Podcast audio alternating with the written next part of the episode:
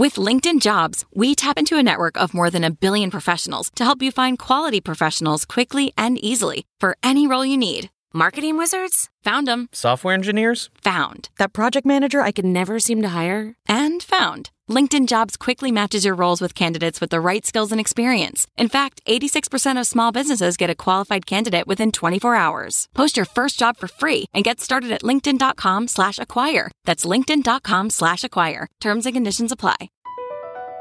Across America, BP supports more than 275,000 jobs to keep energy flowing.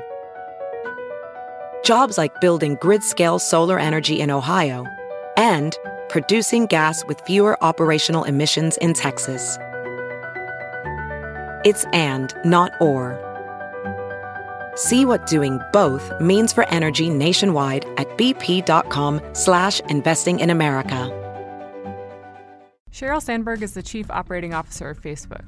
Her life and career seemed pretty perfect up until about two years ago, when her husband Dave Goldberg suddenly passed away at the age of 47. The two had been on a trip together in Mexico, and Dave was working out on a treadmill at the gym when he had a heart arrhythmia and he fell, and by the time they got him to the hospital, it was too late. Sheryl spent the last two years grieving and trying to figure out how to recover, and as part of her healing process, she wrote a book called Option B. And it details how she's getting through this second kind of life that she never imagined having to live. Never occurred to me Dave wouldn't hit 48. I wouldn't live to be 50 as he would have just this year. And so I will never make another joke about growing old again, ever. And no one else should either, because we either grow old or we don't. And every day, every week, every month, every year is a gift. Now, that doesn't mean we can remember it all the time, but when things are hard, remembering how lucky we are to be just alive brings a lot of a lot of meaning into our lives. I interviewed Sheryl for 30 minutes about her book and how she's learning to cope. She says resilience is like a muscle that you can actually strengthen with a little bit of time and practice. This is Success How I Did It, and in this case, it's a story about Sheryl's recovery. I'm your host, Business Insider's U.S. Editor in Chief, Alyson Shontell.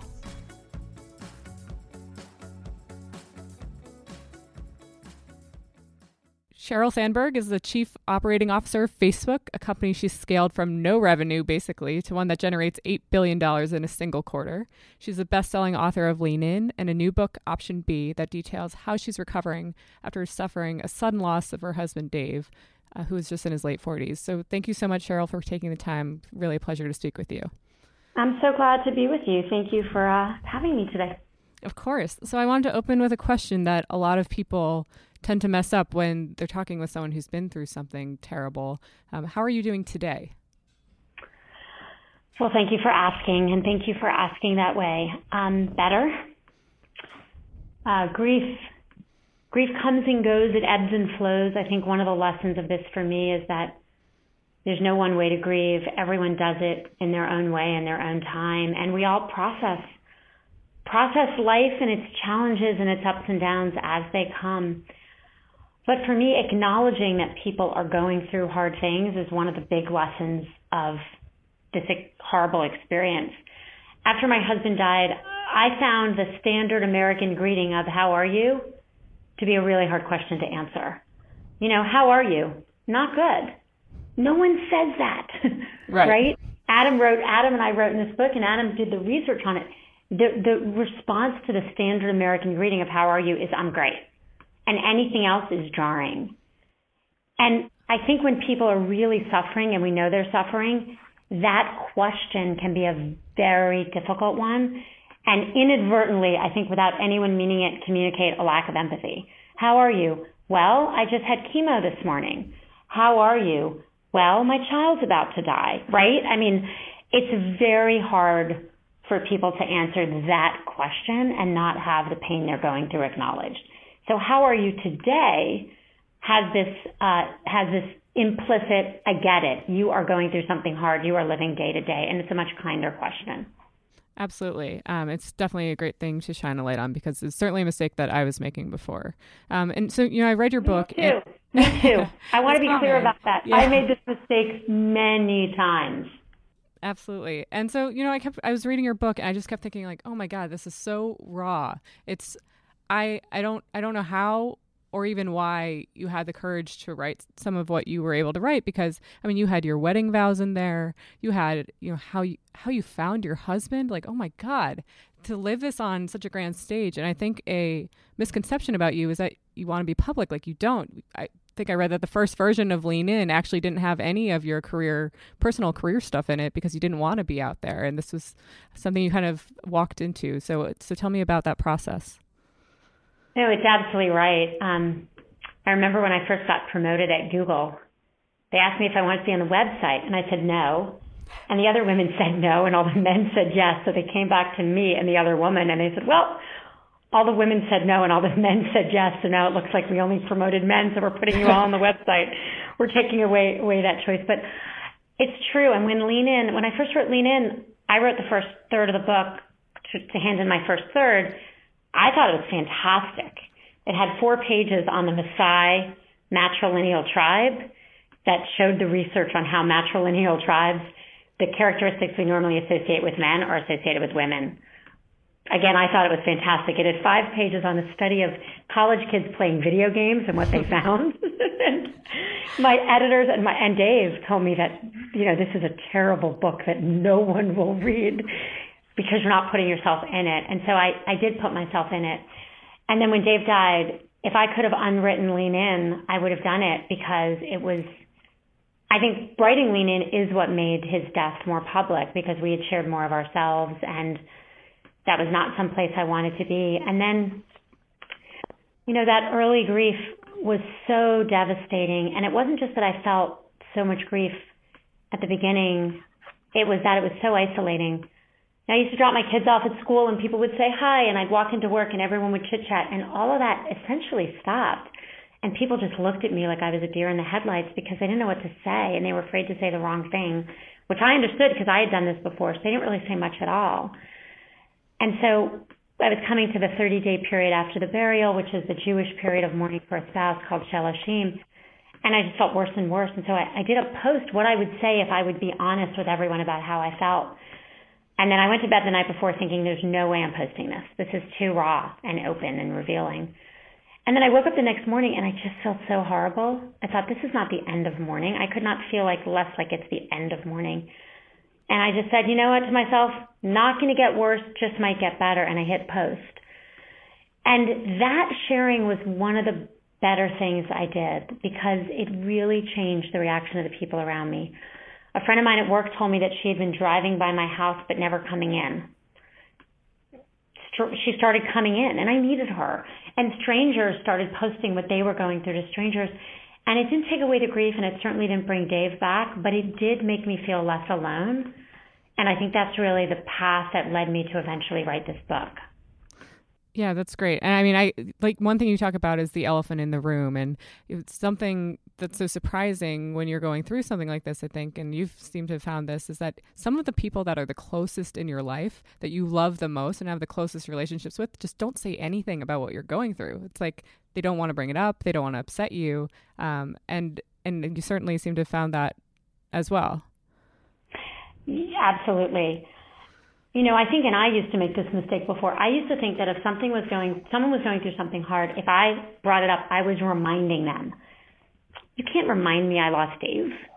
You can't remind someone that their child is sick. You can't remind someone their dad went to jail or their mom is in trouble or they just lost their job. It's not possible to remind anyone of that. They know that.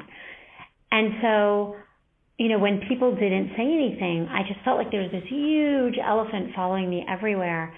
And it's not just death. Again, it's all of those examples I just shared. And I think one of the lessons for me is that acknowledging pain is so powerful. Not sugarcoating it, not, I know you're going to get through this because sometimes you're not, but I know you're scared and I know this is hard and we're going to get through it together. The power of acknowledgement and the power of we. Not you're going to get through this, we're going to get through this.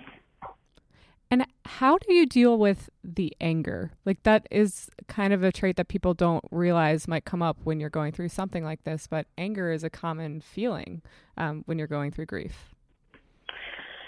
Yeah, I I had read about this. I had heard that when people lost people, there was anger, but I definitely experienced it. a lot more than I was prepared for. And anger was not something I'd ever really felt in my life, and it was I was not prepared for it. And you know, someone would say the wrong thing, and I would burst into tears. Someone would say the wrong thing or the right thing at the wrong time, and I would be like, "That's not helpful." Um, one of my closest friends, I, I did that. I said, "That's not helpful," and then I felt bad immediately, and I said, "I'm so sorry." And she put her arms around me and she said, "I'm angry too." Mm. You can be as angry as you want with me. She said, I'm going nowhere. I'm angry too. And you know, still to this day, when I when I do have those ebbs and flows of grief and it comes back, there is anger to it. And you know, I'm angry that someone took Dave from me or the world took Dave from me. And you know, my rabbi told me to lean into the suck. Not what I meant when I said lean in but very good advice. And it is, it's leaning into the negative, leaning into the anger, leaning into the, the sadness and getting rid of what I think of as the second derivative. Okay, I'm angry. Of course I'm angry. My husband died. I'm not going to be angry. I'm angry. Okay, I'm sad. I don't have to be sad. I'm sad. Trying to get rid of at least the second derivative of it, I think would be very, what is very, very helpful advice for me. So let's talk about some of your recovery and returning to work because your career has been so impressive and such a big part of your life. So, how long was it before you were able to get back to the office? It was pretty immediate, wasn't it? The grief counselors I spoke to advised me to get my kids back to their normal routine and back to school as quickly as possible. So, 10 days after Dave died, they went back to school, and I went back to work in a pretty modified schedule. I was at work when they were at school and I drove them and picked them up every day, so I left pretty early. You know, let's start with I'm really lucky to have that flexibility, and most people don't. Most people get very little, like three days or no paid time off for bereavement. And I think that's something we absolutely need to address. We've Facebook had really good policies before, but we've extended them even further. And I've had lots of conversations with other companies. I'm hopeful that other companies will also think about how long it really takes to just so, even deal with the logistics of a death. But when I came back, yes, it was soon and it was hard. And it was soon and hard for my kids to go back to school. I think for us, home was worse. Mm-hmm. Definitely, my kids said school was super hard and they took cry breaks and they had moments where they couldn't get through it, but it was definitely better to get out of the house, see their friends, have something else to focus on. For me, too, getting out of the house and it, even if I couldn't fully focus in a meeting, if I had 10 minutes of focusing, that was 10 minutes I wasn't thinking about Dave. And that was a relief. There's a woman I talked to for the book whose story is in there who said that, you know, her, she went to work the day after her husband died. And she just said she couldn't be at home. She literally could not be in her home that she shared with him. And she felt, she wasn't working at Facebook at the time, but she felt incredibly judged by coworkers. You would think you wouldn't want to be here. And we just have to respect that there's some people who are going to want to come back right away. Some people are going to want to, you know, hide in their homes. Some people are going to want to not be in their homes. We have to respect anyone's process as they go through this. So one thing that you mentioned there is for the people that um, actually do that, there are people who do want to come back to work and need the distraction, and then there are others who need the time to grieve. And you just said that you helped extend Facebook's bereavement policy. Do you think that companies should have like a grief leave the same way that they have maternity leave and paternity leave, like that widespread? Yes, that's what we have. We have bereavement leave. And we offer now, we've doubled it, so it's half of this before, but we used to offer 10 days for immediate family and five days for extended family. So immediate family, a parent, a child, etc., extended family, and grandparent. And now it's 20 and 10. So wow.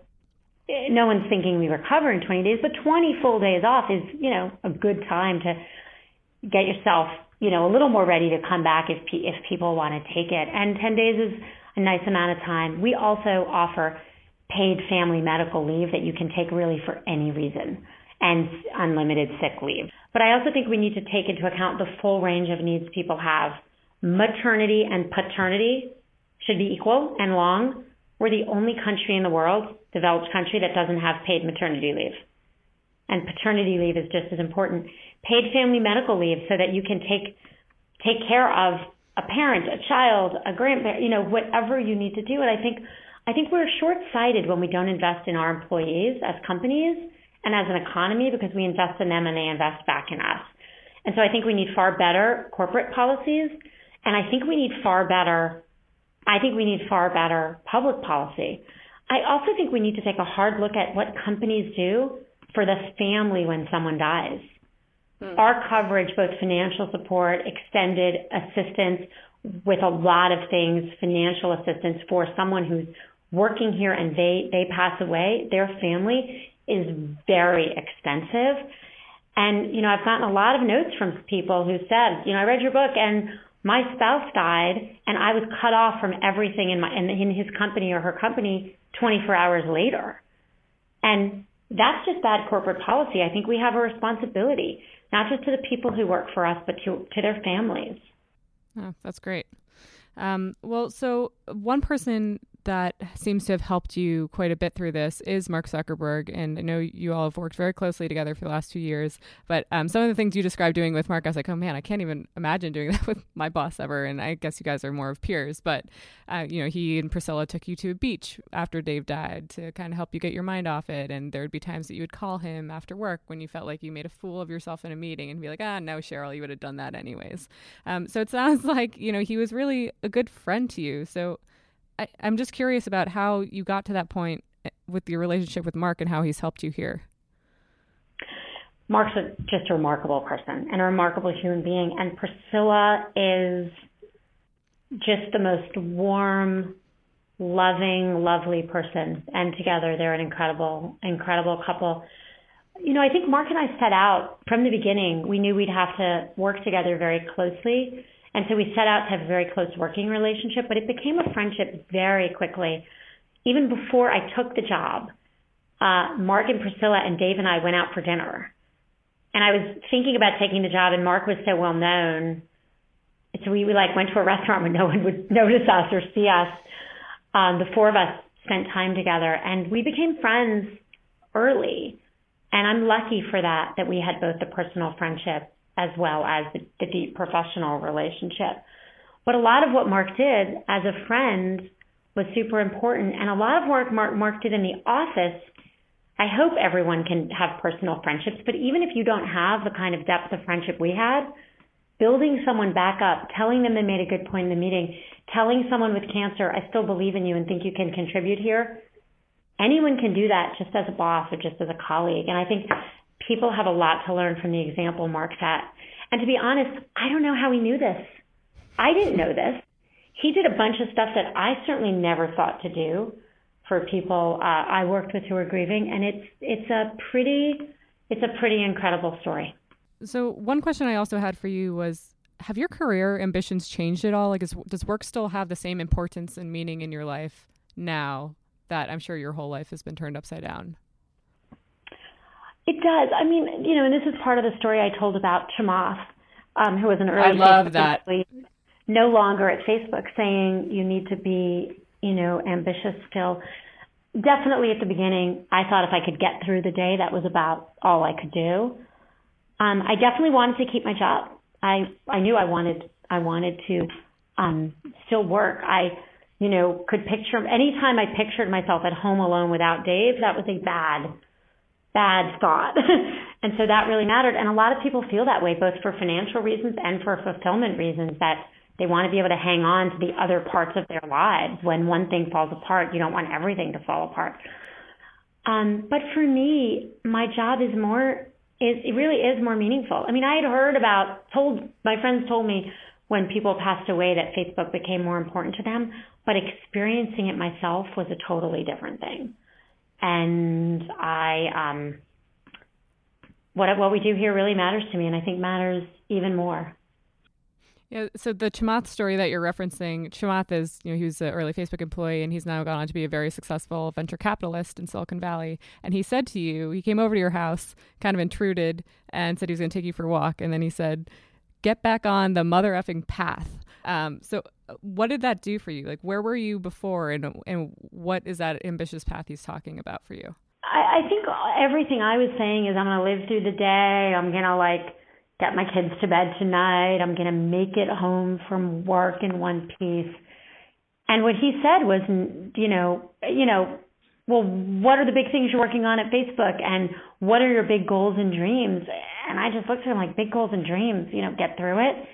And he said, no, no, You still should have big dreams and he said, as Dave would want that. Dave would not want your dreams to die with him." And it was it was permission that I could still have other parts of my life and still dream big for my company, for my kids, for myself. So I had a couple of um, career questions for you. I was hoping I could sneak in since you did write Lean In, um, and you're now you know going back to uh, having an ambitious career. So one thing I had for you is, um, what were the steps looking back that you think we have a lot of millennial readers? Um, what were the steps that you made in your 20s that made yourself able to succeed so much by your 30s? well, I think all of that I tried to put in Lean In. Um, but I think it really was about getting on a rocket ship, taking, taking, being willing to take risks and do something that, you know, I hadn't done before, like work in technology, and finding the ways to start believing in myself. One thing that's worth thinking about if you're in your 20s and you're a woman particularly, but we have men too, are lean in circles. There are 33,000 all over the world. We grow by almost 100 a week, and we hear over and over again how much they work because they give women a, a explicit place to be ambitious and to support each other. None of us get through anything alone. I'm a big believer that we have to commit to things and make them a regular habit in order to make to make them work. And an explicit place, particularly for women to dream big, is really important. So you talk a lot about resilience, and resilience is a muscle that you can kind of build up. What is the best tip or advice that you have as someone who's had to build this muscle over the past two years? How do you do that? Two things that I think matter gratitude and joy.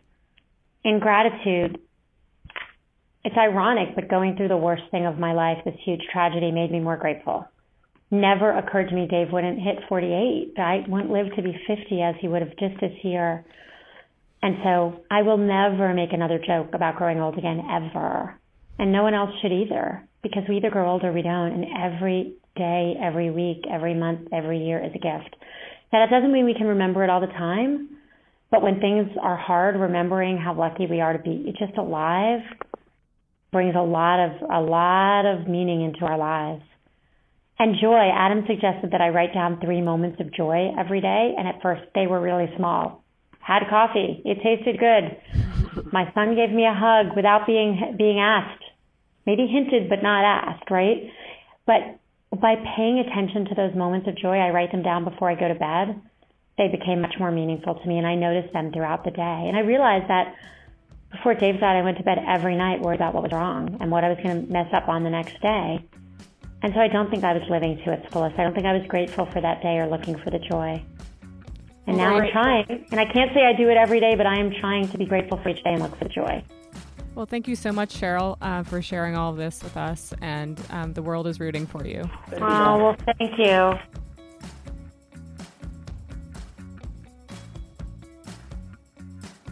Thanks for listening to Success How I Did It. For more episodes, subscribe on ACAST or iTunes.